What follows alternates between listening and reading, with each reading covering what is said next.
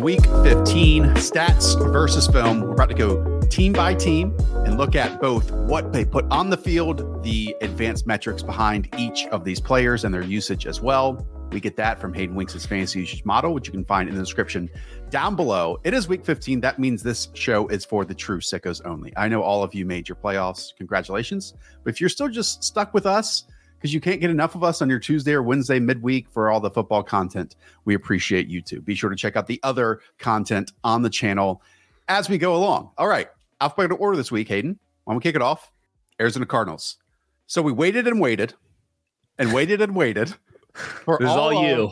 the non-quarterback skill position players to be on the field at the exact same time. James Conner, DeAndre Hopkins, Hollywood Brown, Rondale Moore slash Greg Dortch. We kind of finally got it. And then on like the fifth play of the game, Kyler Murray gets hurt. What I can take from this with Colt McCoy the rest of the way is we will see a continued usage of James Conner in the passing game. Seven targets, six receptions, 29 yards. That yardage total might not be high, but that does give us a really nice floor because I think that is in the flow of the offense.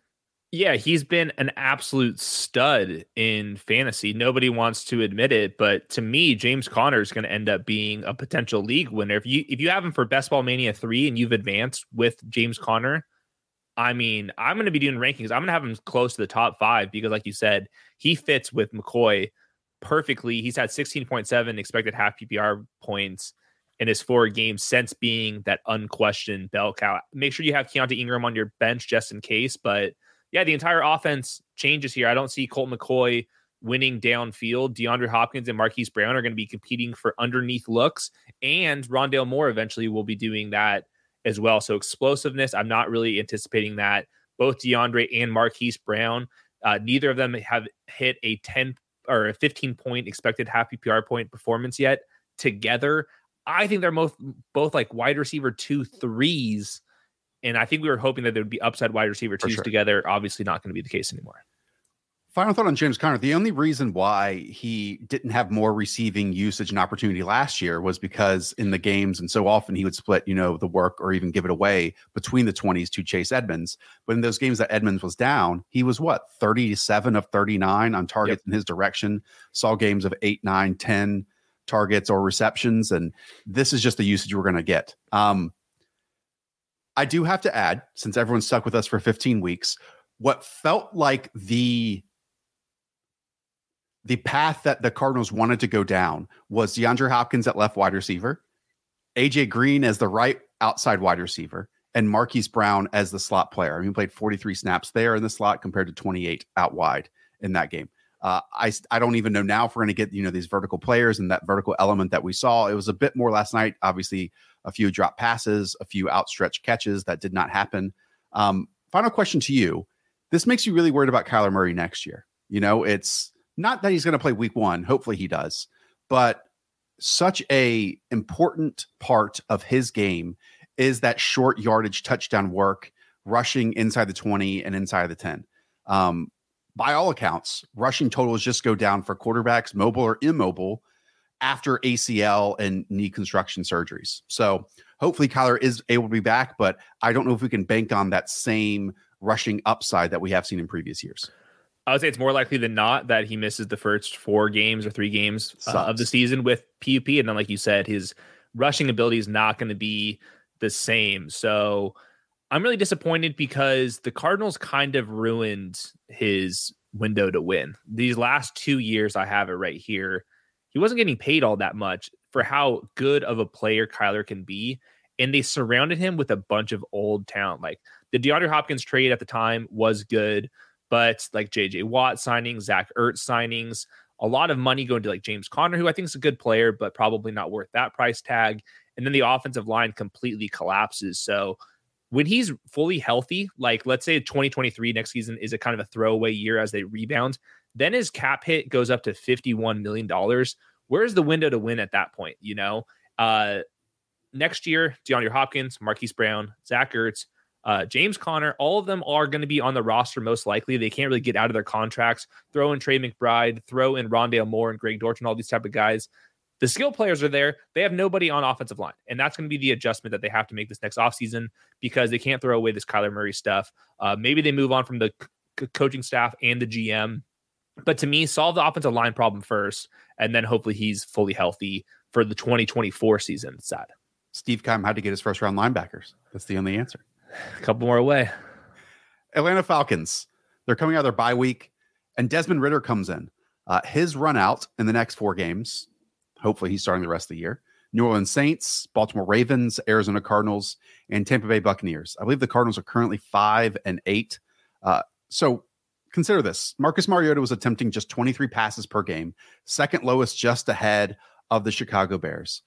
Meanwhile, Marcus Mariota had the highest or second highest aDOT, if you want to throw Jameis Winston in there, among all quarterbacks in the league. Do you think that that same style Arthur Smith is going to take carbon copy and this is the offense, is the offense he wants to run and run it with Marcus Mariota? I would expect more changes than that. In theory, Desmond Ridder is like a more headsy, in pocket type of player. Um, now, will he be that in his first start?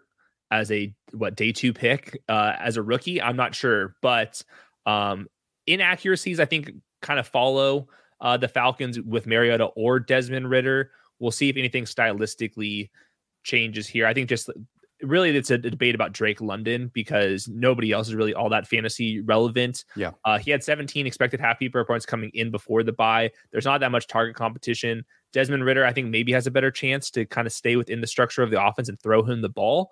Uh, but we'll see. It's the post bye rookie bump for both of them, and also a post bye rookie bump for Tyler Allgeier. And I think that's what's going to make this complicated for CPAT. If this team is going for the future and going young, why keep giving CPAT touches? Maybe that eats into him. So really, this is a Drake London and only team for fantasy.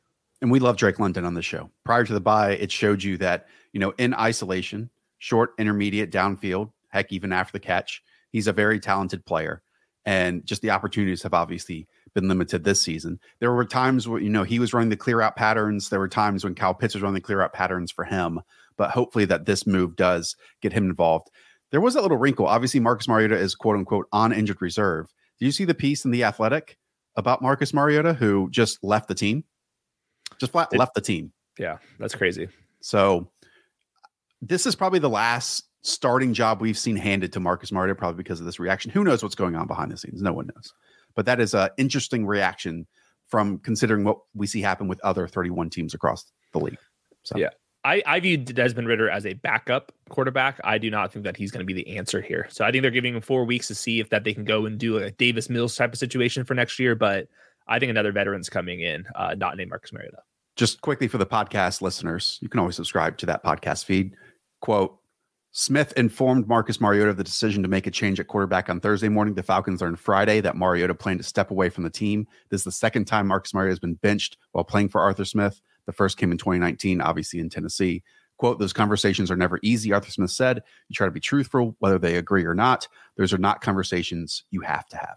So it just makes sense. Like, this is either the time you start Desmond Ridder, learn what you have. So then you can either make decision to ride into in this quarterback purgatory territory you could possibly in, be into heading into next year, or you just completely move off of him because you know what you have in some ways, and then find the next quarterback you want to get behind. So I dare you to throw 10 targets to Drake London this week, Desmond. I would love that. I dare you. Would love that. It just makes sense. Baltimore Ravens. This curvy, windy road that we have in their backfield uh, hit another marker on the map with uh, J.K. Dobbins returning from his second knee operation, went off for 15 carries, 120 yards, and a score. Gus Edwards, 13 carries for 66 yards. Granted, this was out Lamar Jackson. This was a quarter and a half in without Tyler Huntley. Um, what are you taking from this? This is impossible backfield to predict heading into even Sunday mornings for the Ravens each and every week this season. So if you're picking a running back, it has to be J.K. Dobbins from what he did last week, but at the same time is not going to catch a bunch of passes. And with quote Anthony Brown quote as their quarterback, I'm not sure if the Ravens are going to score that many points next week. So really, the debate is how do we think J.K. Dobbins looked? I think his first step was pretty good. Mm-hmm. Um, I always thought he has he's had good instincts. This is where he opens up, and this is where it starts to get troubling. Old J.K. Dobbins walks into the end zone at that point. He kind of limps out of bounds. And even after the game, he said it himself that he doesn't feel all the way right. Uh, are they going to watch the tape and then scale back his workload next week? I'm not sure. Um, all I know is that the Ravens are almost a lock to make the playoffs based off of that last week's win. So there really is no rush to to get these players fully back. So I don't have that much faith in any Ravens skill player for this next week, at least. I agree with you that like the long stride, the long gait was not good. Did think some of like his jump cuts in between the tackles were fine. And yep. probably the play that we saw last week is going to be the longest gain he has all season, which is fine. Like we will certainly take 120 yards and and a touchdown. Just more than anything, I'm enjoying these, you know, running schemes that the Ravens are putting out. This first run didn't go anywhere, but once again, it's basically three offensive linemen that he's working behind, a tight end, two offensive linemen that he's pulling and then on the long gain, it was either inside zone or duo. I'll allow you guys to pick which one. And it's just great blocking up front. Uh, it is all on the Ravens offensive line from here on out. Yeah, it really that's is. It. That's kind of how it's been because their skill players have not been good. Mark Andrews, I guess, like, dude, it sucks. Uh, did you forget though? I was looking back at his game log for, for the first five weeks. He had like he was insane. He had like four 18 point games. Since then, it's been yep. nothing. So I don't know if it's injuries. I don't know if it's bad luck. I don't know if it's combination. I don't know if it's the. the it's, it's been a little bit of everything here. But for this week, I do not trust this third string quarterback. So he will not be inside my top five. I still think that he's a tight end one because we've seen flashes. Um, but obviously something's up. Uh, I think we'll learn about it later on in the season, but he has not been the same. And even in like the fantasy usage model, which has liked him for most of the season. Right now, doesn't as much. He's the tight end seven over the last month because of quarterback issues. Yeah, they play Saturday against the Cleveland Browns. I believe Tyler Huntley did participate in limited capacity on on Tuesday, but who knows? Concussion protocol for a Saturday game. Yep, it's quick. tough. Very tough. Carolina Panthers up next. We'll go back to the Buffalo Bills after this one. This is a full on run focus attack out of a bye, healthy offensive line. I mean, this is what they're going to be the rest of the way. You know, in fact, there was one section of plays where they basically ran counter with the guard and tackle in like five of 10 snaps. And then with the bubble behind it, which was Laviska Shenault on that either orbit or, or jet motion to get to the opposite side. And even because they did a few times throw it to Viska on that bubble when the numbers made sense, he was just a hammer against defensive backs on the edge. So they are trying to limit Sam Darnold's throwing, especially down the field, only when maybe shot plays are open. So to me, that really limits. And he actually had an MRI this week, but DJ Moore for the rest of the way and any other wide receivers the rest of the way. And again, it props up not just D'Onta Foreman, but even if D'Onta gets 20 touches, I could expect because the opportunity is going to be so large for this backfield entirely. Chuba Hubbard to hover anywhere from 10 to a dozen touches too. It reminds me of the Falcons this year when everything was kind of rolling for the Falcons. The, the offensive line has really t- turned a corner. Uh, D'Onta Foreman actually had a really good game and expected half PPR points, had 18 of them, did not really get home. Chuba Hubbard, I wrote, is a definitely a worthwhile stash. I don't think you can start Chuba Hubbard, but if something happens to Foreman, this team is so run heavy that I do think that Chuba Hubbard, who I don't think you and I both love his no, tape, he's a I think that's player the offense is good enough right now on the ground to do something. Uh, yeah, DJ Moore, it's like ankle and knee, I believe. Uh, his uh, usage has not been all the way the same recently because they have gone so run heavy with Steve Wilks. But I mean, the Panthers are staying in games and winning games that they have no business doing so, and that's a credit to kind of this team rallying around this co- uh, this coach. I'm I think they should they might need to stick with him. I, I don't know if they'll stick with them because I think this team is going to be so focused on finding an offensive mind that actually works. Yes, you know, because Matt Rhule is basically a defensive mind. Steve Wilks is so much better than Matt Rhule though, because at least they have identified who they are and they are going through it. Like they're they're they're you know funneling their offense through that. And this offensive line, taking this unit and just progressing it into next year, where I think all of these pieces are under contract. Yeah. For for 2023, including a few younger ones that's fantastic. Like that is something to build off of here. And who knows how they get the quarterback, but and I'm not saying it's going to happen. They're only one game behind the Tampa Bay Buccaneers right now in the NFC South. If they win out, they go to the playoffs. Pretty insane. Uh, they also have the current ninth pick in the draft. So Yes. either way, lose or win is you can kind of spin it as a positive.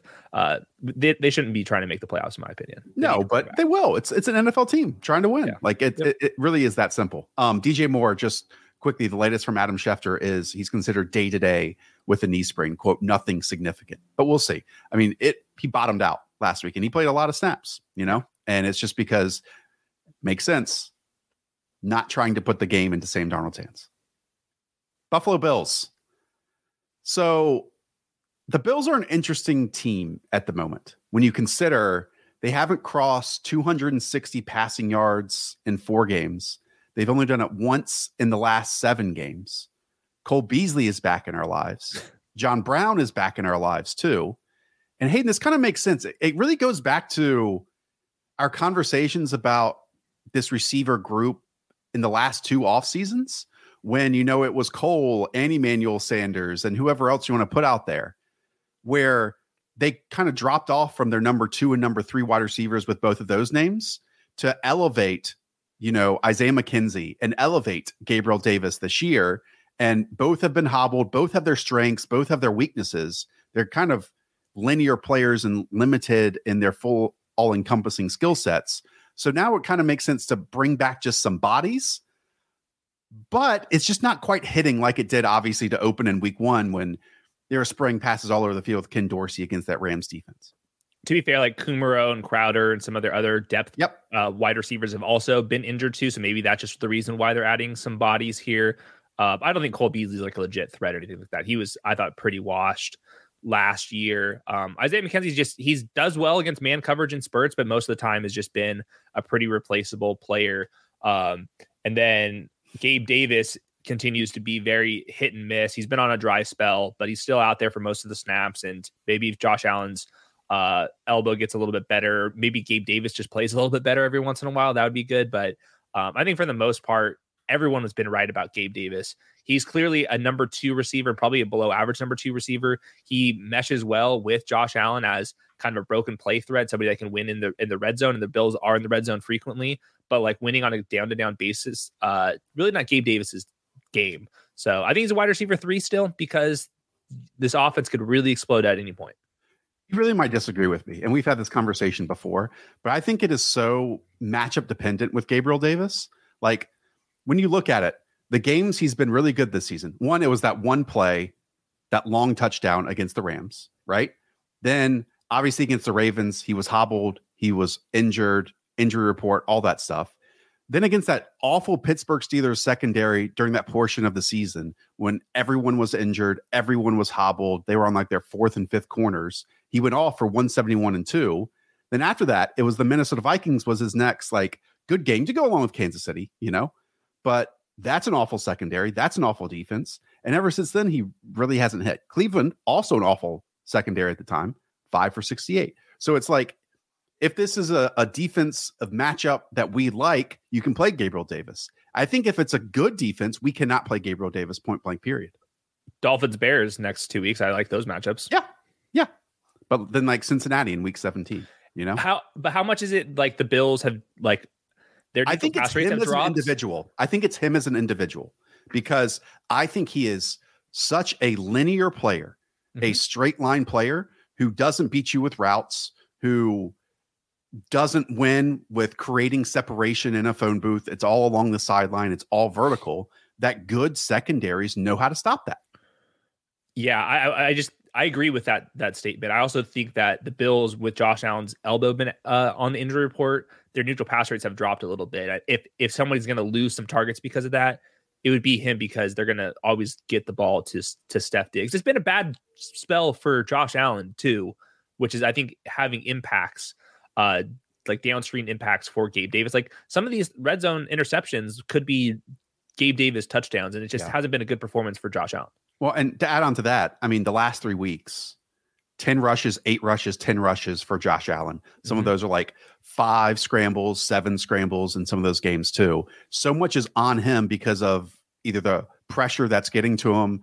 You know, this past weekend against the Jets, everyone was flying up the field from this wide techniques and boom, he was bursting up the middle.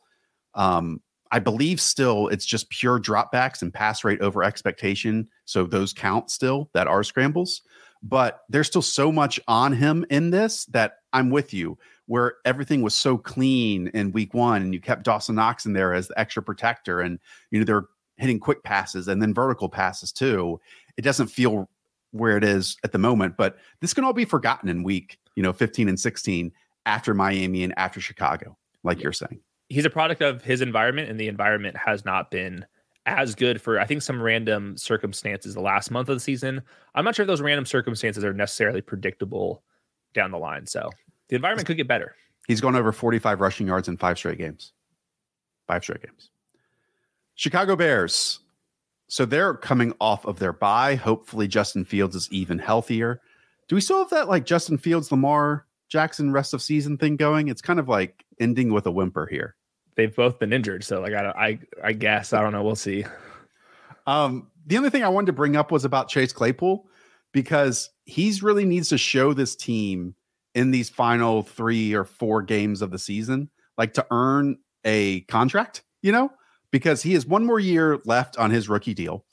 But this team has so much invested in him that it's they're in a tricky spot. Both sides are, you know, how much money can Chase Claypool's side ask for with a year left on his rookie deal to earn more money already versus how much are the Bears willing to pay this offseason or just let him like ride it out during his final year and hopefully improves off of, you know, some putrid, putrid numbers that he's shown so far. There's no way you could pay him this offseason. There's no way. You have to see what he does next year, in my opinion. Um, yeah, it's basically him out there. He still says that he doesn't understand or doesn't know the entire playbook, which is understandable uh, to some capacity. But yeah, he's he's basically their only wide receiver to to some other injuries. Um, David Montgomery over like the last month, he's been the RB thirteen on RB nine usage. I think that he benefits with some of these uh, skill player issues, and then Cole Kmet uh, been the tight end ten in usage. So um, I think Fields will be back. He did play, did not get as many design quarterback runs going into uh, the bye week because I think that they kind of rushed him back when he wasn't fully healthy. I think that he'll rush more uh, than he did that last game, and he still got home because of a long run. So um, to me, this is David Montgomery, Cole Kmet, and Justin Fields, and then only Chase Claypool and like DFS. Cincinnati Bengals are next. Tee Higgins leaves after one snap. Should have even played. Just walked out there on his own. Tyler Boyd leaves with a wrist injury, I believe, after one target. Finger. Finger, sorry. What we've learned, I think, with both of those guys going out is there's no one for one replacement for either one. And it just turned into, you know, a lot of funneling to Ja'Marr Chase. Sure, on only 18 completed passes, but he got 15 targets on, you know, 33 attempts. And then, you know, 26 carries. It wasn't a lot of volume entirely for the Bengals offense at all. But, you know, we talk about replacements at running back week in and week out. I think we've seen it so far, like when Tee Higgins has missed Mike Thomas, who's not even on the roster, like didn't step up in that environment. Trent Irwin got his off of a flea flicker. Trent Taylor's a slot player, you know, so on and so forth, right? So there's no like guy that we can put our chips behind and be like, uh, I expect a little more opportunity for him. Yeah, Trent Taylor's Tyler Boyd's backup. Irwin is Higgins' backup, but if Boyd is back, he'll play in two wide receiver sets over Irwin. So we'll learn more later in the week. Uh, yeah, Ja'Marr Chase went uh, crazy again, 20.5 expected half PPR points. Uh, he's going to be a stud. Joe Mixon's, I think, the most interesting name here just because he only had 9.3 expected half PPR points in week 14, didn't play as many snaps. Um, Samaje Perine definitely mixed in, did get that touchdown. Um, I can see this kind of being more 60 40 than 70 30. And I think Joe Mixon may, might be more like the RB 10 instead of like the RB 5. If you're here for the first time, checking out Stats versus Film, what took you so long? But also, welcome thumbs up, subscribe to the channel. Ton more content, about like seven, eight different things every single week here on the channel. So look around a little bit after you're done with this video. Cleveland Browns. I want to talk about Donovan Peoples Jones. In Sean Watson's second game, 12 targets, eight receptions, 114 yards. Like I said, I'll dig into it much more this offseason. But just digging into this game, I was really enthused. We talk about it a lot with these young wide receivers. A lot of them succeed in man coverage, but then fail in zone coverage because it's a bunch of feel and figuring out the soft areas and working back to your quarterbacks. I thought DPJ was awesome in those situations, and Deshaun and his timing was on point. I don't think Deshaun's timing personally is on point. He still seems scatterbrained with those two. I mean, yes, Donovan Peoples Jones. I think is actually a good player. I think that he's might be like a legit number two receiver in the league. Um, they have something with him. Definitely a very athletic player. So I'm with you on Donovan Peoples Jones. He's the uh, wide receiver 34 on wide receiver 41 usage over the last month. Um, I think he's an ascending player. I think he's going to be a name to keep track of for for best ball drafts next uh, offseason. But even for this week, I think you can call him a flex play. Probably, I mean, if you had to call him a wide receiver three, you could. But I think he's definitely in play for flex. Um, like I know that they're in very different bodies, and Donovan Peoples Jones is just bigger. But when you look at just pure speed and athleticism, he and Anthony Schwartz had those. You know, but Donovan Peoples Jones just looks like and moves like a wide receiver. Like this isn't just an athlete trying to play this position. I thought there was some like nuance and and feel to his game in a lot of ways. Like the reason I say all the timing and the stuff with him and, and Deshaun, because I'm with you. Like there were other areas where Deshaun, you know, bypassed open receivers and dropped his eyes and all this stuff. But like, look, he's getting rid of the ball here while Donovan Peoples Jones is just cutting into the open area. This next one is is even better. Like there is some real timing here. So I'm getting back here. Boom. Deshaun's unleashing this before Donovan Peoples Jones even gets into this window in between the corner and the linebacker. Like this is great stuff. Then you'll see others when he's working back towards his quarterback, like on outside breaking routes or sitting here working away from, you know, linebackers crashing down on him. I like this. I really like this. And I haven't had a lot of time to go back through, you know, the second or third year player stuff this season. I'm buying into it. I'm with you. Uh, also, very much buying in on David Njoku, who is the tight oh, yeah. end two in usage over the last month. Uh, this season, in his healthy games, he's averaging 10.1 half PPR points, uh, which is insanely good. He's going to be one of the most debated players in next year's fantasy drafts. Um, I think you make an argument he's the tight end two this next week. Wow. Okay. Where is he in the 2023 rankings, Hayden? Like just among tight ends let's let's hypothesize this a little bit because at the top is Travis Kelce. then there's the Grand Canyon, then there's everyone else. Would you? I think this is a pretty easy answer. Are you taking David and Njoku or Kyle Pitts next season? Um, so it goes Kelce, Andrews, Goedert, Pitts, Hockenson, Kittle, Freiermuth, Njoku. I wow, would have Njoku Njoku's higher really lower there. I would have Njoku uh, higher than George Kittle. Um, I, I, think he's right in that kind of Kyle Pitts range right there. I think he's borderline top five. Okay. Interesting. Um, we've seen more from David Njoku as a player than we have Kyle Pitts, I think, but I don't know how fair that is to say. Yeah. There'll, there'll be plenty of time to debate uh, Kyle Pitts. Uh, by the way, use promo code the show, get on underdog. You can draft uh, not just 2023 drafts. NFL playoff best ball mm. is in the lobby, $1 million. Uh, one of my favorite games. I have a strategy column up there. You got to know odds to win the Super Bowl, odds to make the playoffs, odds for a bye week, who plays each other. It's a complicated format, but one of the best games out there in all of fantasy football. I've got the strategy column. A video's coming up as well. Um, get in there. It's such a great game. Why don't you post it in the top of the comments after the yep. show's over?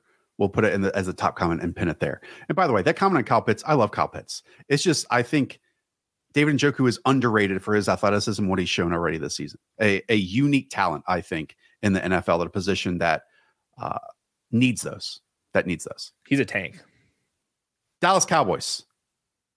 They have the Jaguars secondary and defense up next. Uh, Jaguars defense and secondary has been one to take advantage of in most weeks. This past week, they're you know they're probably their best pass rushing game since I don't know week two or week three when you got a little bit excited about them this Dallas game just like didn't go right.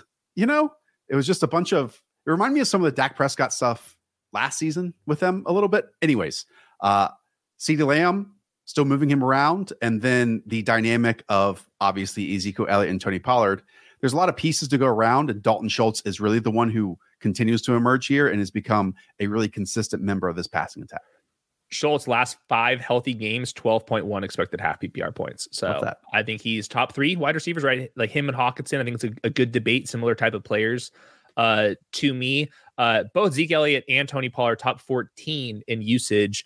Uh, Zeke Elliott, I know Tony Pollard's been like the league winner, and obviously we love Tony Pollard. We don't even have to get into that. Zeke Elliott, though, quietly averaging 16.4 half PPR points, not expected, half PPR points in his last six healthy games because his offense is so damn good. So um, the CeeDee Lamb stuff, I think he's kind of the in- interesting conversation here is he never gets the elite wide receiver one usage. Like hmm. never. Like he's always just like, for example, the last month of the season, he's the wide receiver 21 in usage. And he hasn't been like AJ Brown type of good where like you know like he's just gonna absolutely dunk on my models. So he's kind of an interesting player to rank. Um could it just good. be could it just be this season in Dak Prescott games? 29 attempts, 25 attempts, 27 attempts, 25 attempts, 30 attempts, 30 attempts. They're too good of a team. Yeah. You know, like that's like his issue right now. They're they're they're too balanced, they're too good defensively versus, you know, we just see Justin Herbert on prime time pass for 51 attempts. We've seen yeah, it from other teams, you know? Like there are six games this season where they haven't topped 30 passing attempts and only two yeah. that they have with Dak Prescott out there. Yeah, and they their defense keeps scoring touchdowns and all the the whole thing. Uh by the way, this um I posted just like my personal quarterback rankings, and I had uh, Dak Prescott inside my top seven, and people shit themselves. Uh, mm. Am I crazy? Do you think he's a top seven NFL quarterback? Would you put him down to like towards quarterback 10? I need the Josh Norris opinion here. I'm not moving on until you give it to me. Well, some people might want to watch Scheme from last week, where we go through 51 minutes with. I Josh heard Josh McCown. McCown's opinion. I want Josh Norris's opinion here. No, Dak is almost like an old school processor in many ways. Like there aren't that many occasions where you see like a seven step drop off of deep play action when you t- turn your head and you know exactly where you're going to go with the football, or you go from like one to two to three to four to the backside and boom, it's Tony Pollard there. I think he's being asked to do like very traditional NFL things. Um, and I think people are just like waiting for him to plummet in the playoffs a little bit because that's what the Cowboys have done recently. But I got a little feeling this Cowboys team is going to be a little different. Losing Terence Steele at right tackle is a big deal, but you know they get Tyron Smith back this week, according to Jerry Jones, and then it kind of sounds like Jason Peters is going to get shifted over to right tackle position. I don't know if he's ever played, but he's been so good for so long, albeit like 39 years old at this moment. But I feel good. I feel good about the Cowboys. Dak Prescott's not super flashy, but what he's good at is like just like listen to any quarterback that's played and they love Dak Prescott. So I think that's kind of I think that's where like kind of the disconnect is. Like it's very easy to say like Jalen Hurts is way better than Dak Prescott right now because he's doing so much in the ground game. But Dak Prescott, the reason why the Cowboys, I think uh, they have the most points on offense in Dak Prescott starts of any team in the league. I think there's a reason for that. Is Dak good? Is he bad? Where do you have him? I, I had him fifth, and I, I, didn't I didn't spend 14 hours grinding this. I just put like a kind of a tier, and I think Herbert, Burrow, Dak, Lamar, Jalen Hurts, kind of in a tier together. Uh, right in that situation. Because Hayden hasn't heard enough from about these quarterback rankings, and the comments down below after this video, let him know what your I don't know top seven quarterbacks would be. That's the, People that's think Jalen Hurts is like oh he's great he's been great man he's been he's great. very good he's I don't see Trevor Lawrence anywhere in that. He's he would be my top ten. Hmm, puzzling. He's good. Imagine. Denver Broncos. You know who was good in week 14? Jerry Jeudy. On paper, this might have been Jerry Jeudy's best game we've ever seen. Nine targets, eight receptions, 73 yards, and three touchdowns. What'd you think? Yeah, I haven't watched that game yet, but um, he's one of the biggest negative regression candidates because he scored three touchdowns. He's Ouch. wide receiver four on wide receiver 31, uh, usage. He had 14.6 expected half PPR points. Courtland Sutton, obviously not playing, had to have played into that. Uh, it sounds like he's going to get fined for taking off his helmet and running into. Oh, he should have been ejected. To be honest, a ref, but that's that's on that's on that's on our our issue. Um, yeah, Jerry Jeudy, kind of a streaky player. Um, I don't think he's fully developed, but um, we'll see. And like Russell Wilson's in in the con- uh, concussion protocol, so I think we'll learn more of Jerry Jeudy late in the week. I'm not sure if you saw anything on tape. Yeah. So let's go back to the front. This first route is hilarious. It's absolutely hilarious. So Willie Gay walks out on top of him to kind of take away this slant, this inside move. And so we just get about seven or eight different steps. And it's in order for him, again, to get the inside leverage here. And he's able to quote unquote win with that. Um, he's a I, very interesting player, like you said, and this one is is actually funny too because it's actually late separation, and he does a really good job with it. It's a big push off, but it's right. stuff like this doesn't always get called. You know, we see late separation all the time to create and win um, at the final, you know, catch point, and he did that quite well. Um, it is these like funky movements and routes that he almost doesn't go anywhere with multiple movements to then create the separation and to get the angle that he wants to against these pressing cornerbacks or as we saw the linebacker on the front. That I don't know if it's translatable week in and week out, but Jerry Jeudy certainly has his fans. I want to see more of this. Let's put it that way. Yeah, he does a lot out there. He like, moves I, a lot. I, it would be very easy for a casual to say he's one of the best route runners in the league, and then I think a lot of corners going against him would be like, not necessarily. Yeah. Where's Javonte Williams in your 2023 rankings, Hayden? I have like around like 30th overall. Um, he's gonna be a tough one. Russ is back. We'll see how much better they get with the new coaching staff. Um, yeah, tough injury though for him too. Detroit Lions up next. They are the focus of scheme this week. So we know Amon-Ra St. Brown is a start every week. We know Jamaal Williams loves scoring touchdowns inside the two yard line. Swift wasn't really involved this past weekend, but the name who has emerged that people want to know if they can ride this wave the rest of the way is DJ Chark. Six catches for 94 yards and a score. Put simply, I think DJ Chark is a good player. I think that he can be a number two NFL wide receiver. They paid him $10 million on a one year contract. We haven't seen it because of the health, but I think he's going to emerge. And I think that he can be a relative league winner down the stretch. He's had at least eight expected half PPR points in three straight games since coming back from that injury. He's the wide receiver 20 on wide receiver 38 uh, usage. I think Jameson Williams is going to play a little bit more, but I think that will come out of the wide receiver three snap rates, not necessarily DJ Chark's. And this offense is so beyond legit right now that uh, I'm tempted to let this thing ride out. Now he's he can easily have zero fantasy points next week because yeah. the type of player he is.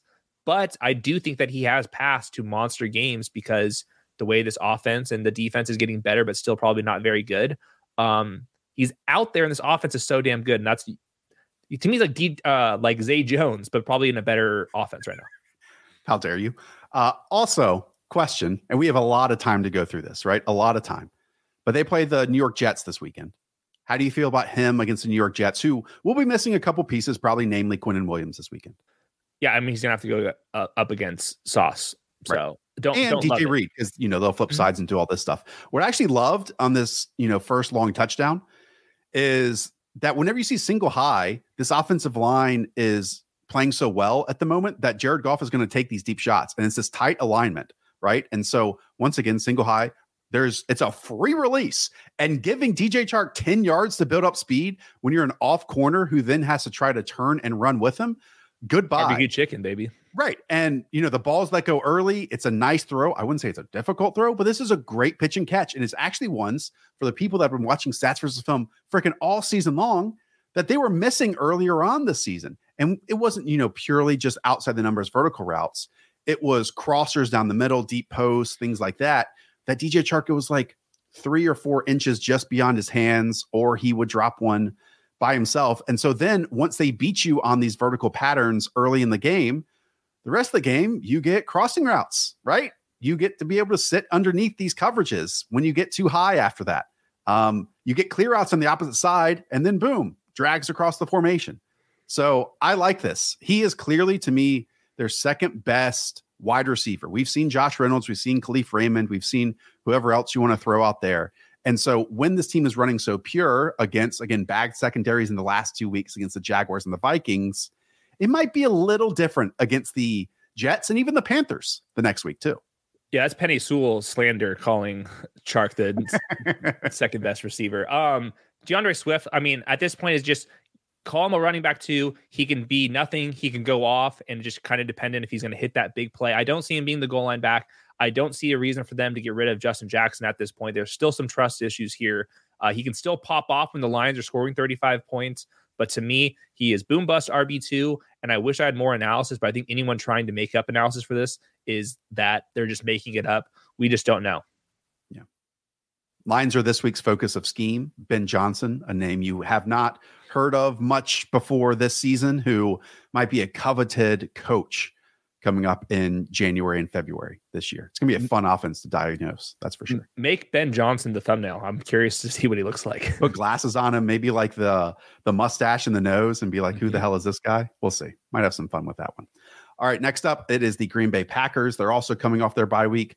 As we all know, Christian Watson Last time we saw him, another three receptions, 48 yards, and a touchdown, one carry, 46 yards, and a touchdown. He's on a heater.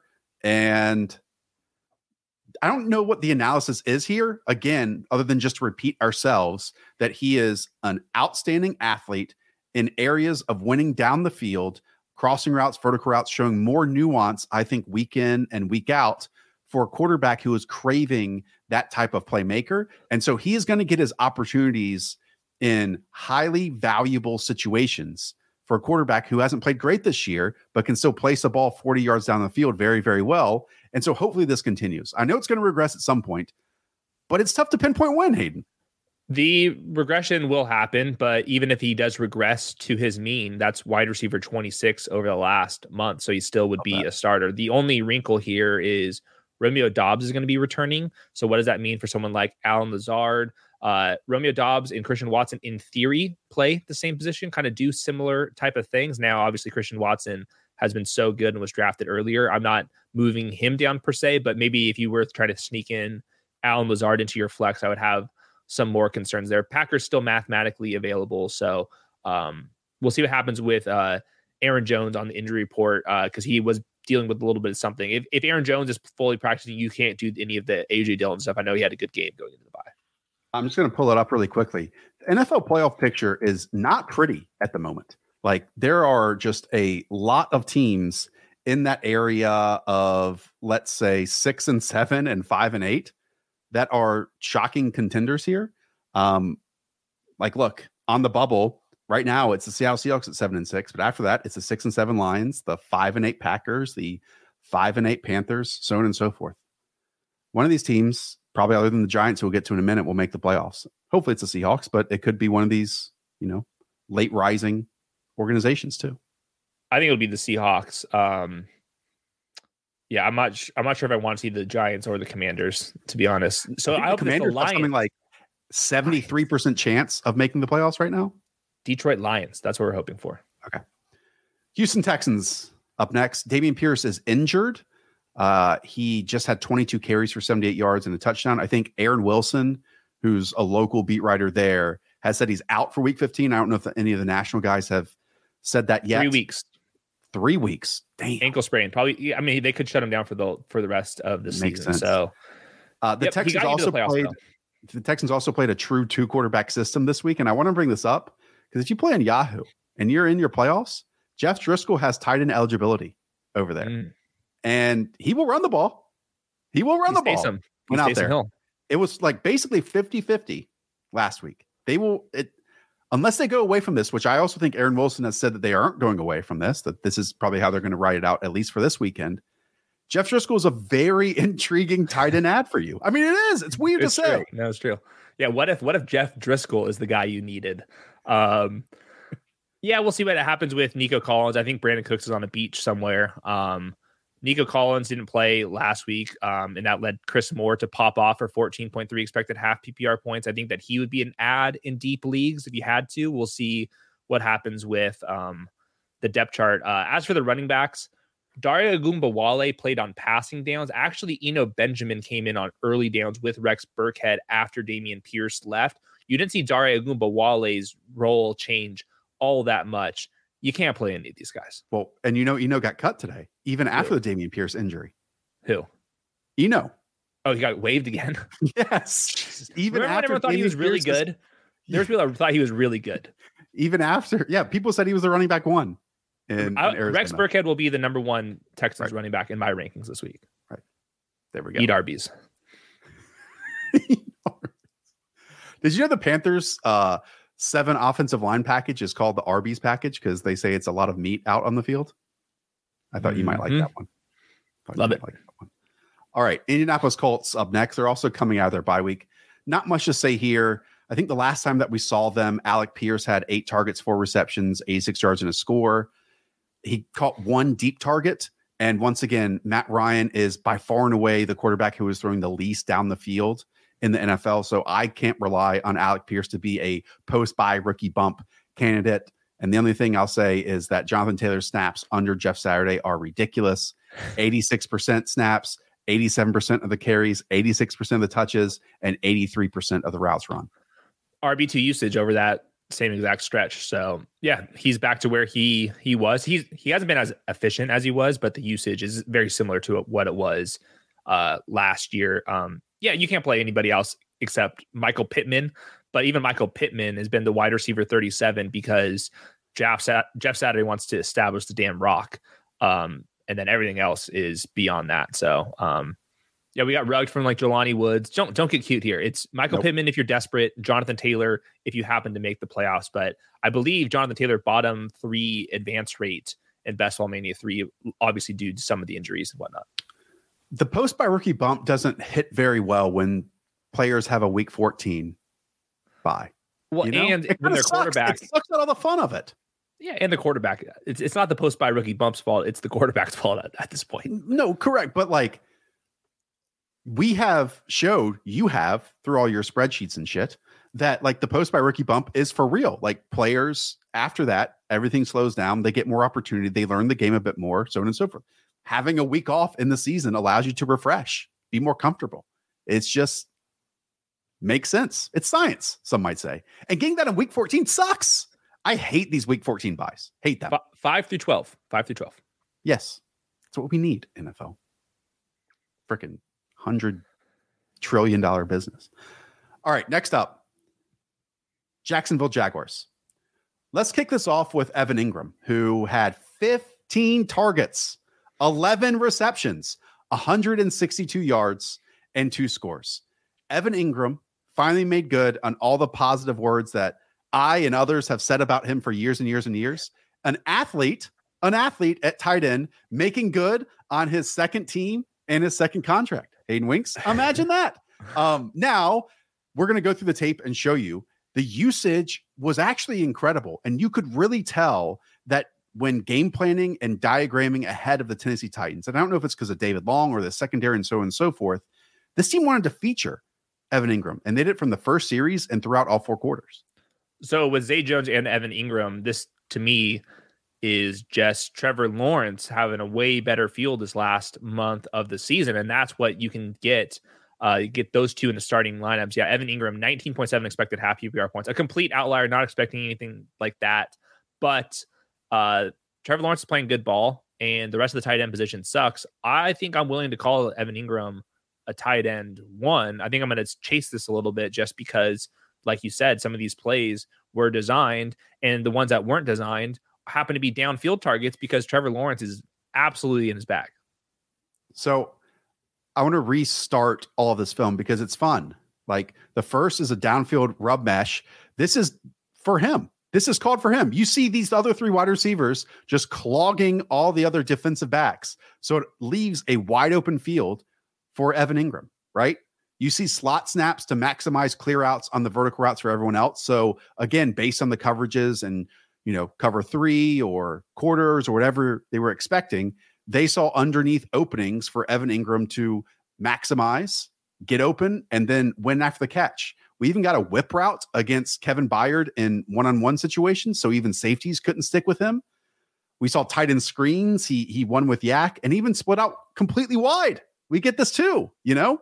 There was one for a touchdown over on the left sideline where Trevor saw single high safety and just allowed his big man to go up and get it down the field. I wish we saw this from week one. And I understand that even Evan Engram himself has not been great, you know, starting in week one. But all we can ask for is some of this, not all of it. He's not going to get, you know, 15 targets every week, but like a manufactured eight targets, something sticky as part of the game plan. Because again, there are a few tight ends with his athleticism.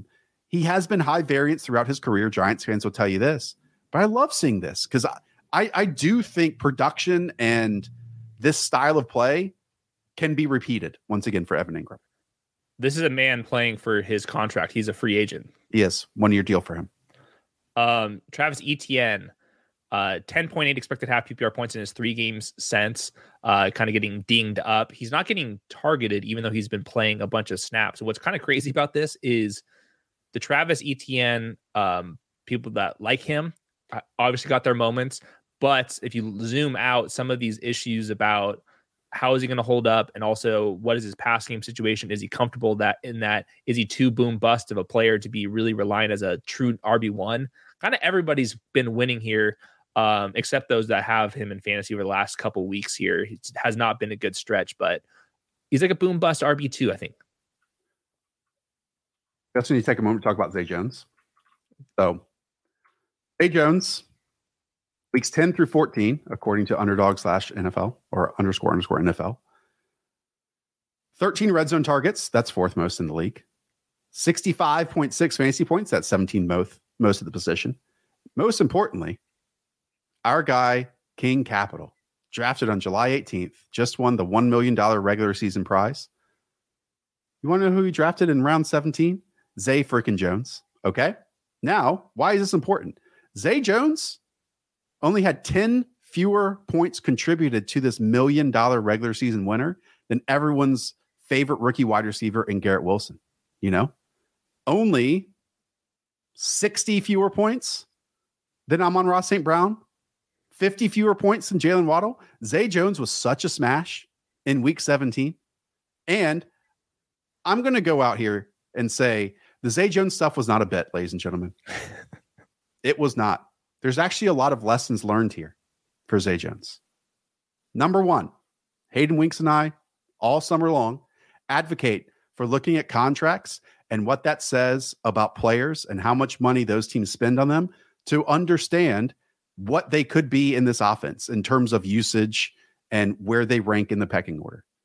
Number two, people just believe that Zay Jones was not worth that money, so they bypassed him, right? But we knew again from that money, he was going to be out there in two wide receiver sets. And number three, I believed in Trevor Lawrence taking steps and ascending this season. So it goes completely back to what you said earlier in this conversation. So while all of you might think party with Zay, big plays Zay is a bit, it is not. There are actual learnings and teachings I think we can take from 17th round Zay Jones when everyone just overlooks and laughs at players like this and contracts like this. It's time for us.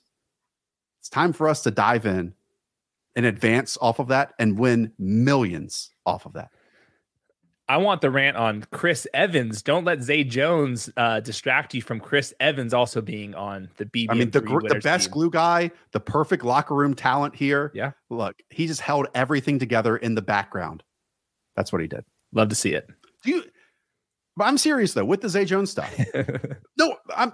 This no, is a. Serious, I'm, yeah. I'm, I'm making a, a, a real point here mm-hmm. because who was going to play in two wide receiver sets over him on this team?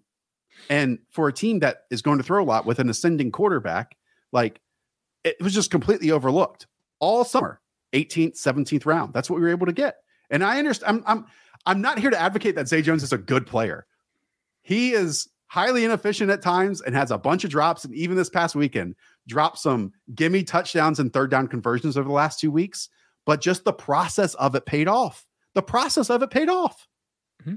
Yep, I agree. Not a pit. Not one. All right, Kansas City Chiefs up next. Jerick McKinnon, six carries for 22 yards, seven catches for 112 yards, and two scores. I'm not going to say you called this per se, but you have been ranking Isiah Pacheco and Jerick McKinnon nearly back to back in rankings for weeks. And it's just because of how the Chiefs utilize their backs, how they've been utilizing these two, when it's not as clear cut as other teams where hey, you have the guys in between the 20s or you have the guy in goal line situations. They mix and match because their offense is just different than everyone else's. Yeah, last two weeks, 13.9 to 14.4 expected half PPR points. Um, yeah, I mean, I didn't necessarily call it last week. I just think that the Chiefs like Jerick McKinnon probably more than the fantasy community kind of realizes. Um, and we'll see what happens down the stretch. Isiah Pacheco has been running really hard though. Um, so yeah, McKinnon RB 32 over the last month. He's a little bit higher than that if you just look at the last two weeks. Um, I would have a lot of exposure to Jerick McKinnon in NFL playoffs best ball formats. I like that.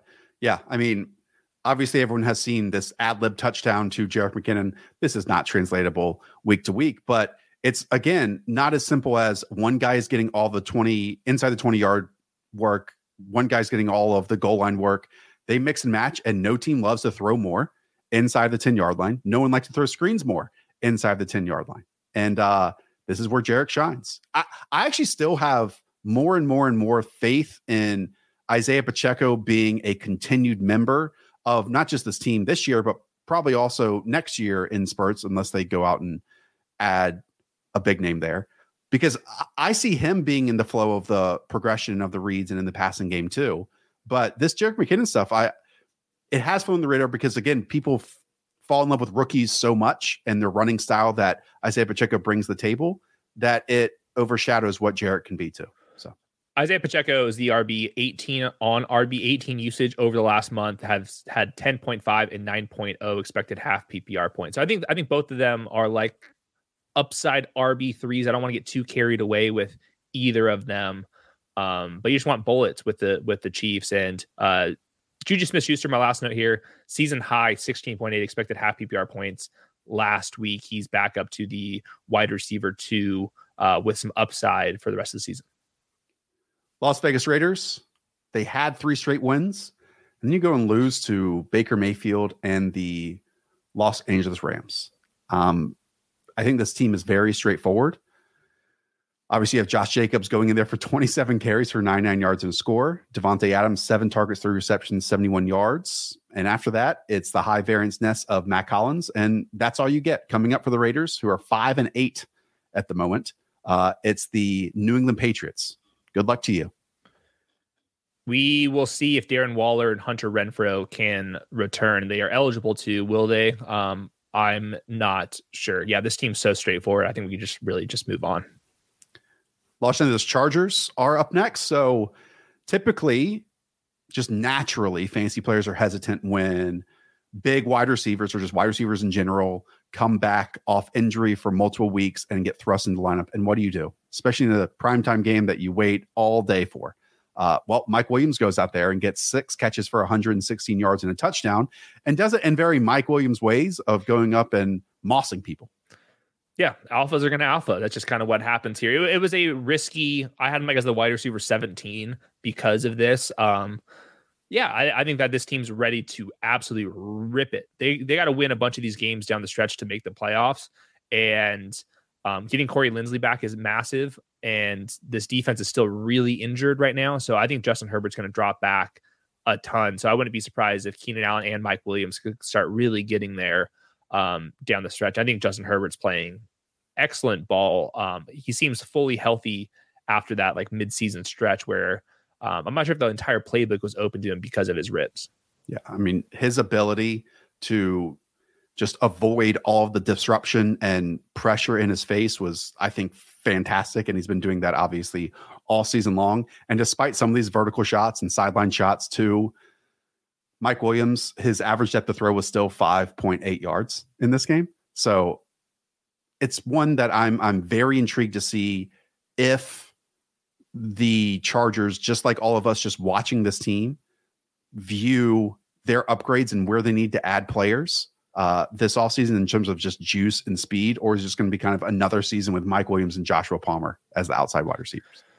Yeah, uh, we'll see if they keep Keenan. Not saying that in like an overly negative way, but you know what I mean. Like some juice would yeah. be welcomed to this group. Yeah, I, I, if I were running the team, I think I would get, let go of Keenan and then draft a first round rookie with yeah. some speed. Jordan Jordan Addison, for example. I also thought that Keenan probably had his best game of the season too. Keenan did have a great game. He, he looked um, good. He's a wide receiver four in usage. Uh, now, obviously, that's over the last the last month, and Mike Williams being back will detract from some of that. But um, I think Justin Herbert could lead the league in pass attempts from here for the rest of the season. Los Angeles Rams. So they bring in Baker Mayfield one day of practice, and it worked. So my question to you: We've seen John Wolford, we've seen whoever else since Matthew Stafford went down. In a Sean McVay offense, which we've seen put together one or two drives since then, does this make anyone relevant? Like, does it make Van Jefferson relevant per se? Um, no, Van Jefferson can't be relevant. He's got 7.5 expected half PPR points since Allen Robinson's injury. Um, Tutu Atwell has actually been leading this wide receiver group. I don't trust any of them. Tyler Higbee, no. Uh, Cam Akers, Kyren Williams, not really. Um, I, I would say there's no fantasy starters. Okay. Just want to highlight some of these good throws by Baker, just real quick. We don't have to like dive into them, but these are downfield, outside, and then we'll get to some inside breaking routes too. Again, just a cool moment to see him do this. It is fact that he was awful in Carolina and throws like this were not happening, but I would expect him to be the starter the rest of the way.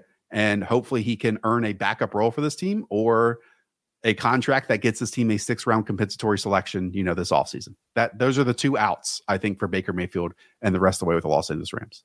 I think it's there's mutual interest on both sides for him to remain a Ram. I think he's great Matthew Stafford insurance, and that is a story that I think will start really picking up steam as uh, teams start getting eliminated. Next up is the Miami Dolphins. So the Miami Dolphins are in like a interesting spot here. And something last time you're going to hear this phrase, but after what we've seen the last two weeks against the San Francisco 49ers, where they played so well over the middle of the field that they left wide receivers open on the outside, and Tua was just incapable of hitting open wide receivers on the outside because he's uncomfortable to that area. The Chargers then did a great job of taking that again inside leverage away, and Tua was even more tentative to even throw those outside breaking routes. Ben Solak did a great job on his Twitter breaking these down. Hopefully, you have gone and checked that out. So, what is their counter? You know, and I looked at this. Tua and the Dolphins rank 33rd in percent of their pass attempts to the short area of the field, zero to nine yards, and 33rd in behind the line of scrimmage throws also this season. They're first in intermediate, 10 to 19 yards, and 10th in deep passing, 20 plus yards. So, naturally to me, the counter is just short, easy, even screen completions, which he hasn't been good on this year. But in previous years, like that's mostly what Tua has done. So, I trust Mike McDaniel but it might be something that can be difficult to change on the fly. However, we've seen other great offenses go through bouts and two game stretches of struggling. The Chiefs did it last year. The Rams and Jared Goff years have, have done it as well.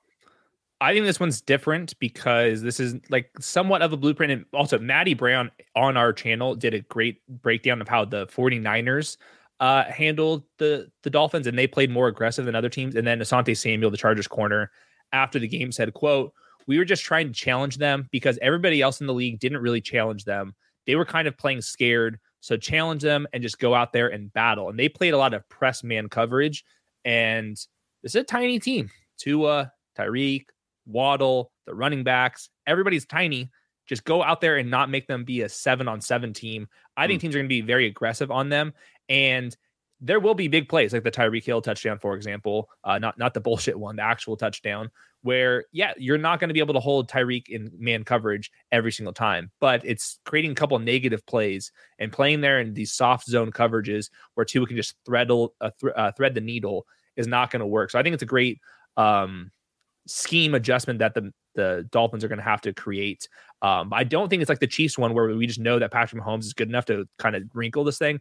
Fair. I think that this thing there's a wider range of outcomes here because I'm not sure if Tua has the same like skill set to kind of beat these type of defenses.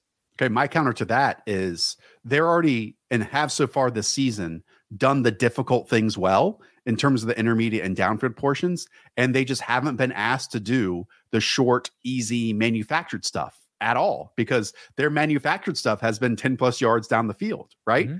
Because again, just bring these up, up these numbers. This year, 39% to the short area, 10% behind the line of scrimmage. Just going back to 2021, you know, Tua was 49% in short and 14% to the behind the line of scrimmage. What this can do though is maybe give more manufactured touches to like Jaylen Waddle, who's been a bit high variance as of late, you know, to Tyreek Hill, who can do that stuff too, because he did it in Kansas City. Um, I'm not saying like the offense or Tua, let's just put him as an individual, is as good as Patrick Mahomes and the ruts are different. We've seen it with the Bills offense too. But I'm just saying we haven't seen this offense go through and really target and and highlight this package in this area, which almost every other team has so far. And I think they have the players to succeed in that area too. Yeah, I think just uh, them throwing the ball three yards downfield versus 30 yards downfield is like already a win. And the other part of this is Tyreek Hill and Jaylen Waddle have been dealing with injuries here, even Tua himself. Um, so I think that has to matter to some degree. Practice reports, I think, will be pretty key f- for those two. So, and I, I, think also part of it is the offensive line issues that they've gone through. You know, Terron's Armstead did play in this game, but even the running backs have been dealing with with injuries. Like just some series that have like screens and runs mixed in and out versus like, hey, let's try to do the same thing over and over and over again. Yeah, I, I get what you're saying. Like throwing short and defense is forcing that is a win. I what I am countering is and and commenting on are people just saying like, oh well, this offense has been figured out. I would like to see this element thrown in there, and if that is then shut down and that doesn't work, then it's figured out. If that hmm? makes sense. Yeah, I, I, think I think that they are um, not in that Bengals tier anymore. I think the Bengals have graduated. Now, Dolphins, you are in the tier with the Jets and the Chargers. Minnesota Vikings. Dalvin Cook is in a bit of a rushing rut. In two of his last three games, he's averaged less than three yards per carry. Not getting much use in the receiving game either. Granted, Christian Darrisaw did miss a few of those games as well. But this is interesting for a team who, you know, is what, 10 and 3 now. We're just underdogs to a team with a losing record than Detroit Lions and lost by, you know, two touchdowns, it felt like.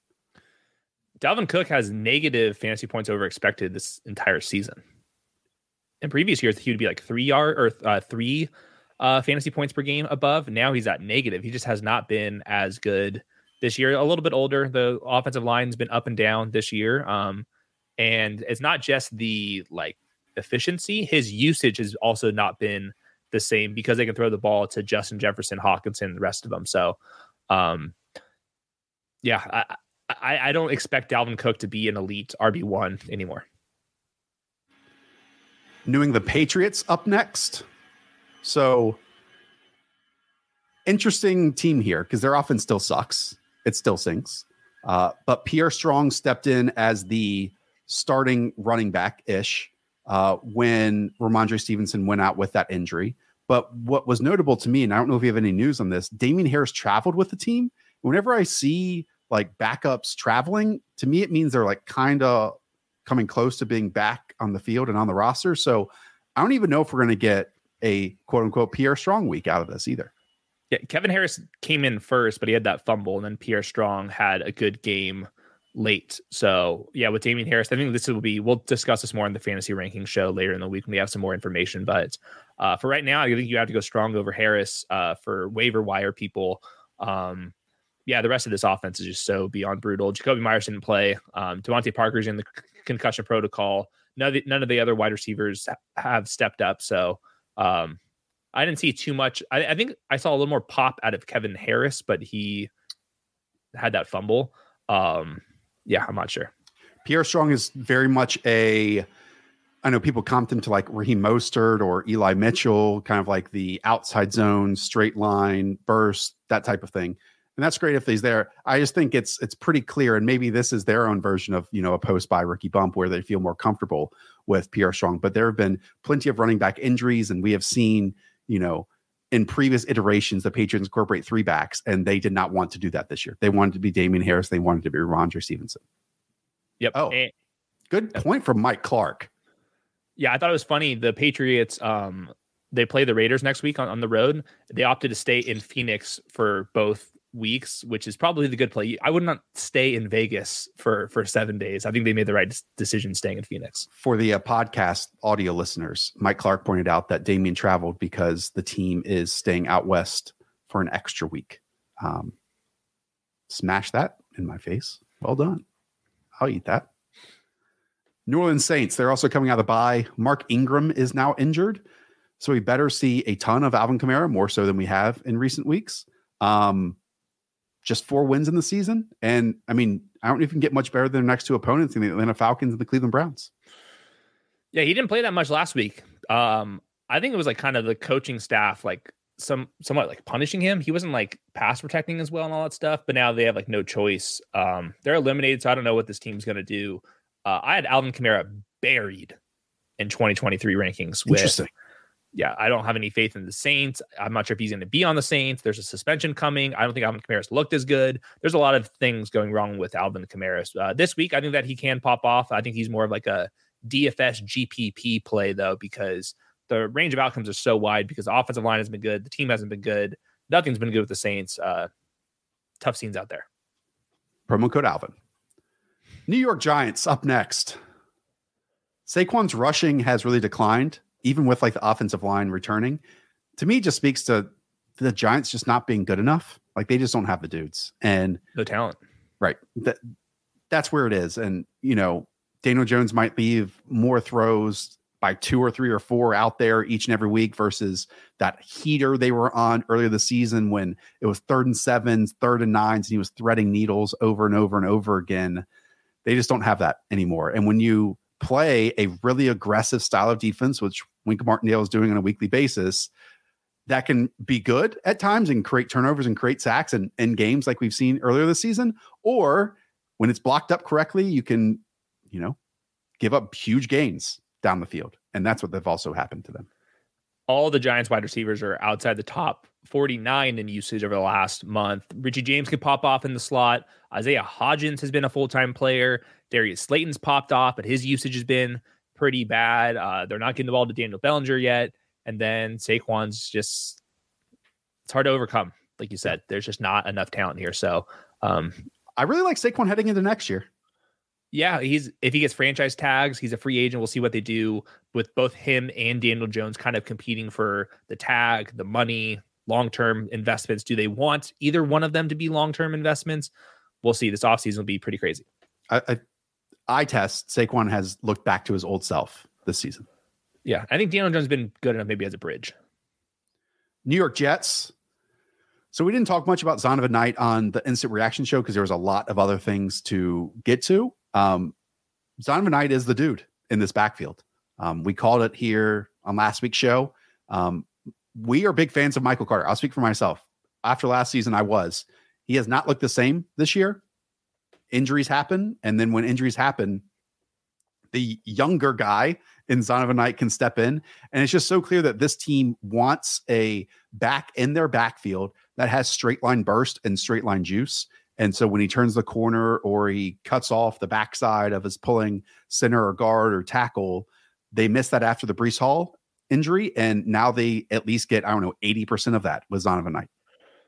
A, last week, 10.7 expected half PPR points for Bam Knight with Michael Carter being the number two. Ty, Ty Johnson didn't really play, so that's good news uh, in a obviously better matchup this week for the Jets. Um, I'm with you. I think that he's I think he's a fine enough player. You know, like this is like the definition of like why a lot of people don't like high draft picks to the running back position because you can go find somebody like a Bam Knight to kind of get you uh, for most of the way. So um, it sounds like Mike White's going to play through his rib injuries and everyone loves him. Corey Davis concussion protocol. If Corey Davis is out, I'm going to have some interest in Elijah Moore, who has been actually kind of creeping up the fantasy usage model.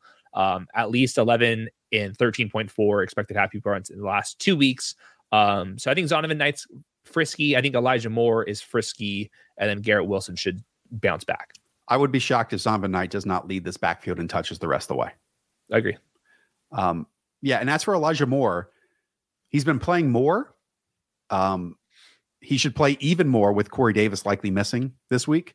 And I don't know if the scientists are saying this, but I view their game against the Lions this weekend as like a playoff matchup, basically for each of these teams. They're both on the fringes. I know it's the AFC versus the NFC, but it feels like a must win for both in order to make the playoffs. Chargers, Patriots, Jets battling for one spot unless the Miami Dolphins completely fumble the bag. Um, we'll see. They love Mike White. They do.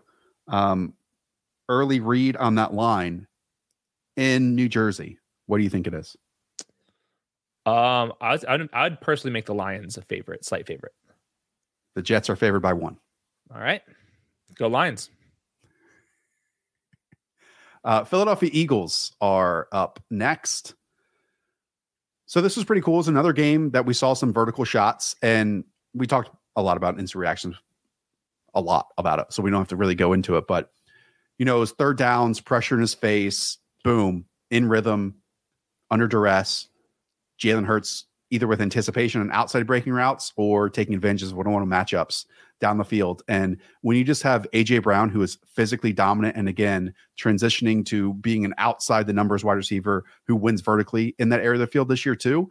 And also DeVonta Smith, who you know just plays with blinders on and will go up doesn't matter if a safety's bearing down and make these difficult catches. We saw against the Commanders earlier this season that Julian Love play who took an awful angle should have happened in this game too.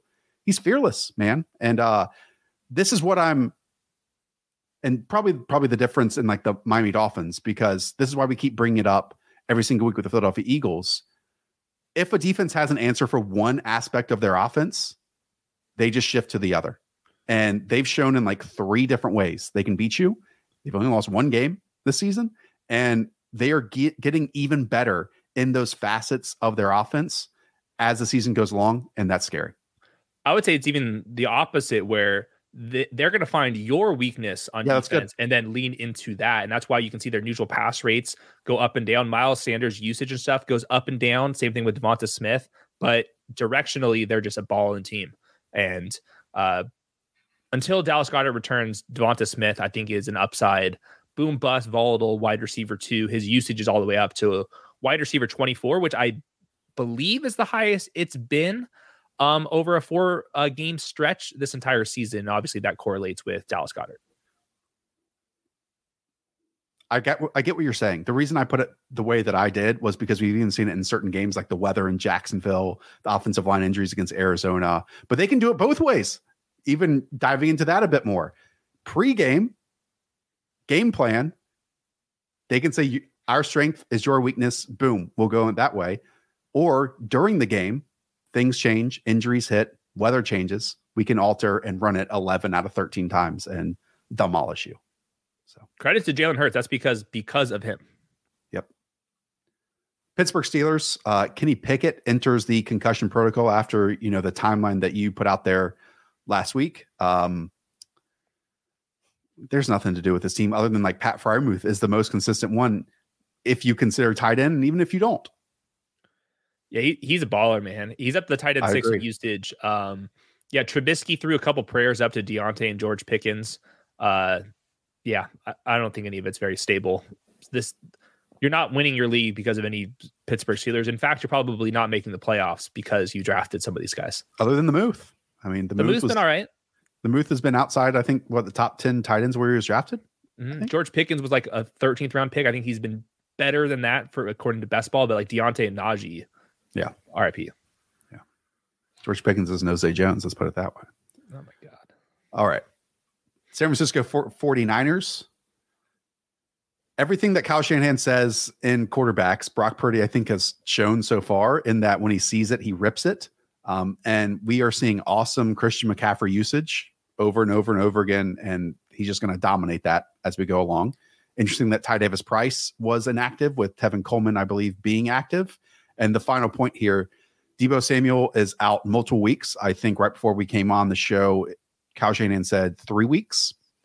And Brandon Aiyuk, I think, continues to ascend, whatever that means in the fantasy usage model. Yeah. Uh, this is even more complicated because the quarterback's a downgrade.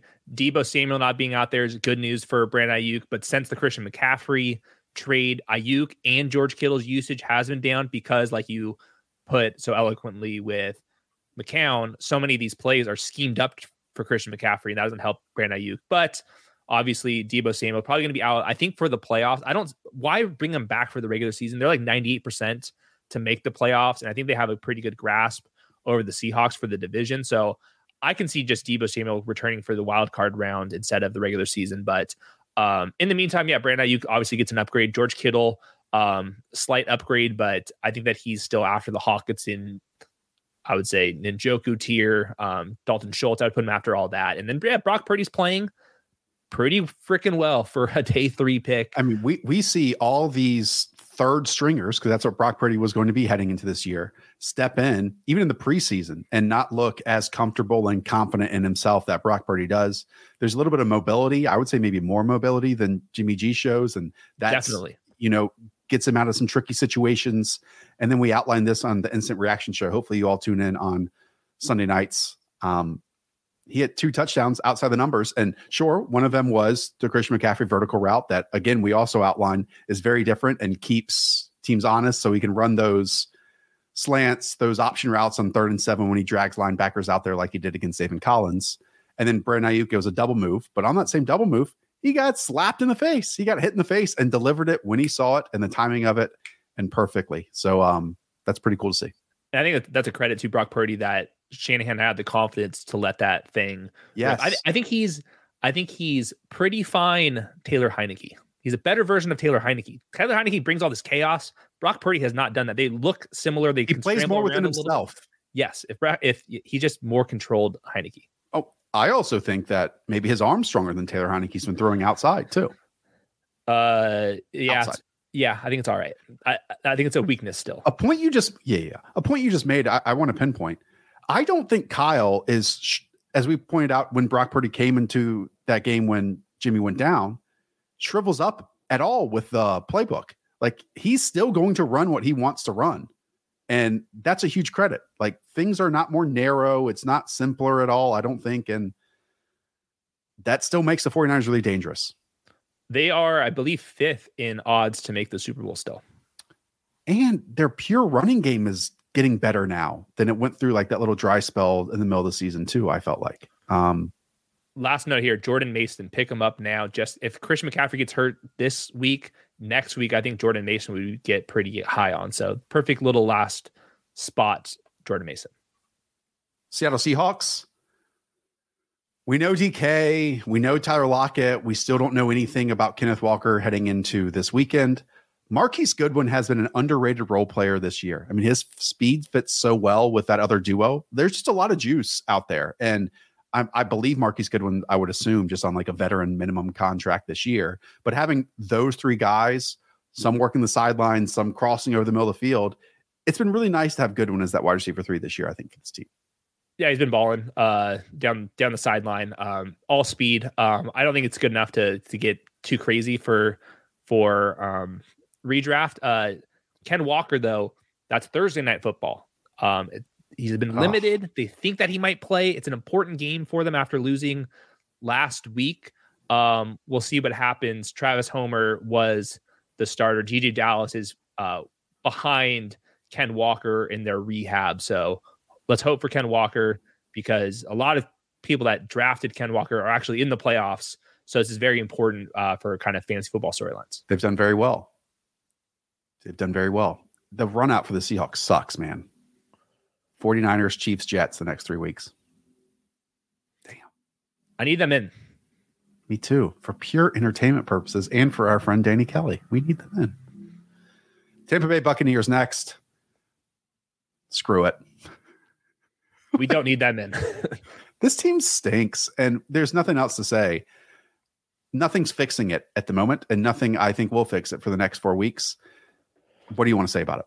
Um, Chris Godwin is kind of big picture, multi ligament knee injuries versus kind of isolated tears. We have to know the difference between them. This year, over the entire season, Chris Godwin, negative 2.4 half PPR points over expected per game. Historically, he's like three points above it. So there's like a five point swing. I do think that offensive line and Tom Brady's play leans into that. But I don't think Chris Godwin has any juice. No yards after the catch juice, no separation ability. Now he's still such a good talent that he's like turned into a contested catch guy, which is just a credit. And He's still very physical, very tough, can run all the routes, but he's still working back.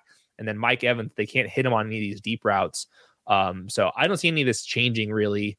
Um, I think you're just hoping that Mike Evans gets some positive uh, regression on some of these deep uh, targets because they've all been incomplete this entire season. Um, but to expect them to return to top five, top 10 offense, I think that's asking too much at this point with Tristan Wirfs out. Tennessee Titans. Let's talk about Chig Okonkwo. All right. Coming off a six reception, 45 yard, one touchdown game.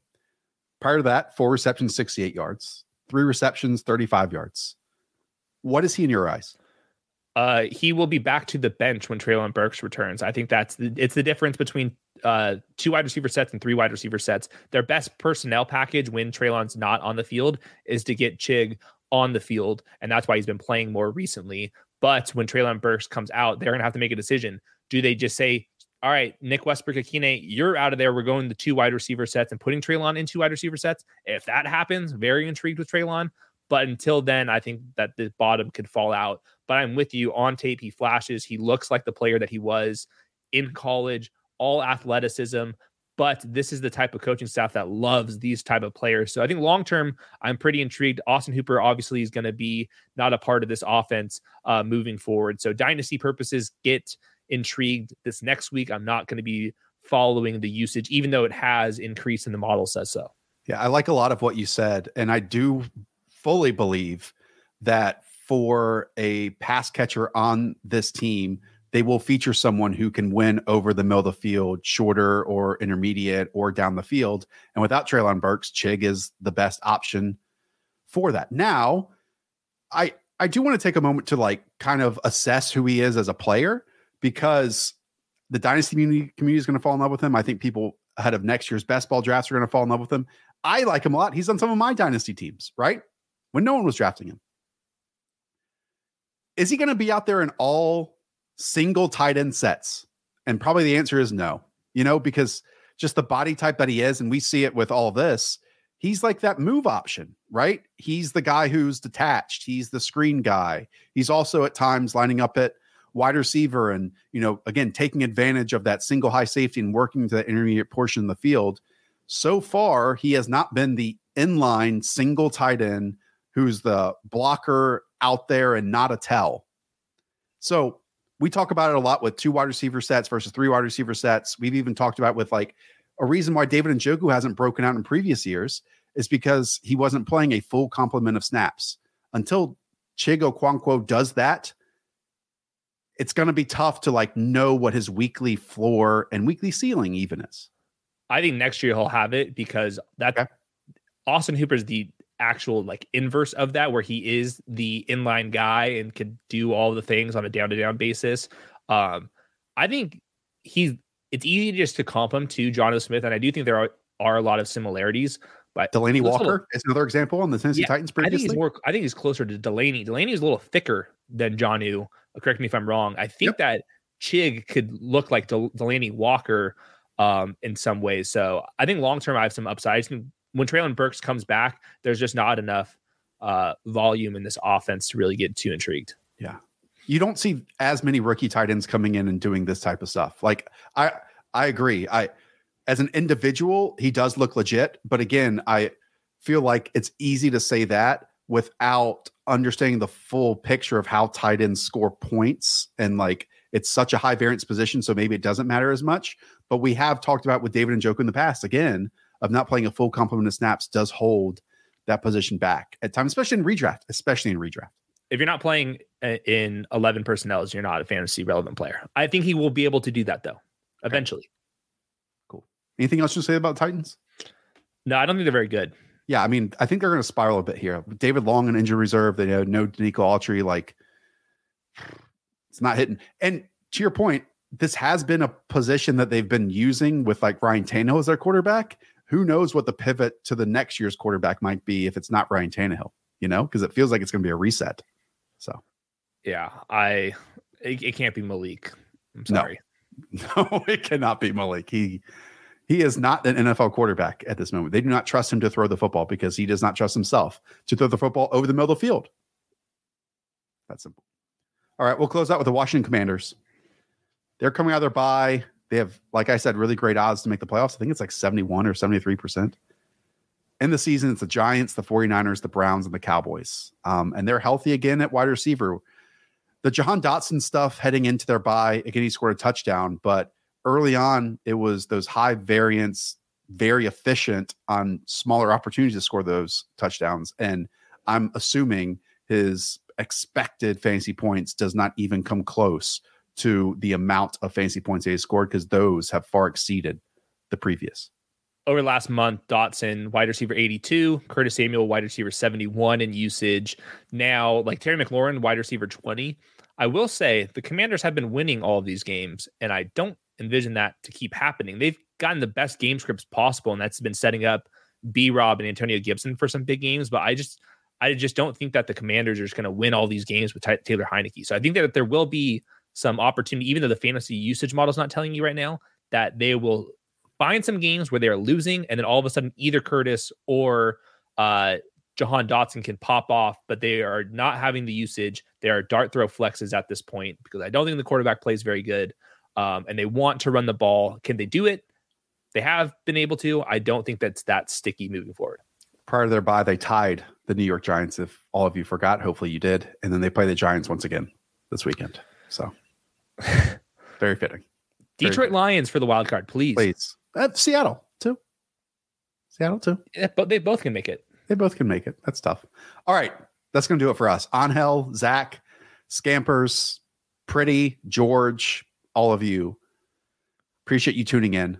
Hayden, tell the people. We, ha- we have all the payouts coming for Best Ball Mania 3. Yes. I'm telling you, NFL playoffs best ball is where it's at. Go read my strategy column. I promise you, you will like it. There's so much game theory uh, to think about and to kind of map out. Uh, if you're watching this show for an hour 30 in, talk about the freaking Chigga I think you're also going to like NFL playoffs best ball. Uh, sweat it all the way through the Super Bowl. It's so much fun. A million dollar tournament. It's got to be the biggest one uh, out there. And if that one fills, we'll bring a new one in. Go try it out. Go read the strategy column. I'll have a video on it. Go read other people's content. There's so much good quality content out there. Um, NFL playoffs best ball is my favorite fantasy football game there is. I know Josh loves it as well. Uh, I might have to do a stream eventually about it, but go try it out. If you're still listening to the show, I promise you, you will like it. Uh, promo code the show uh, just in case you haven't signed up on Underdog. Love that. Love that. Go and play, like he said, best ball in the playoffs. Scratch that itch. You're going to get your payouts in the next few days from the great behind the scenes staff over at Underdog. Be the Simpsons guy who walks in, put his hat down, and then walks out with the deposits that are in your Underdog account. And if you've never played, Playoff Festival is the perfect game to do it. Again, Hayden's going to pin his stuff at the uh, his content at the top of the the comments, so you can all learn more about this lovely game. God's game. It's back. And I've people keep telling me about their advance rates from BBM3. It seems like everyone's freaking crushing. Um, that's been interacting with us. So congrats everyone. Good luck. Week 15, week 16, and then finally the only thing that matters, week 17.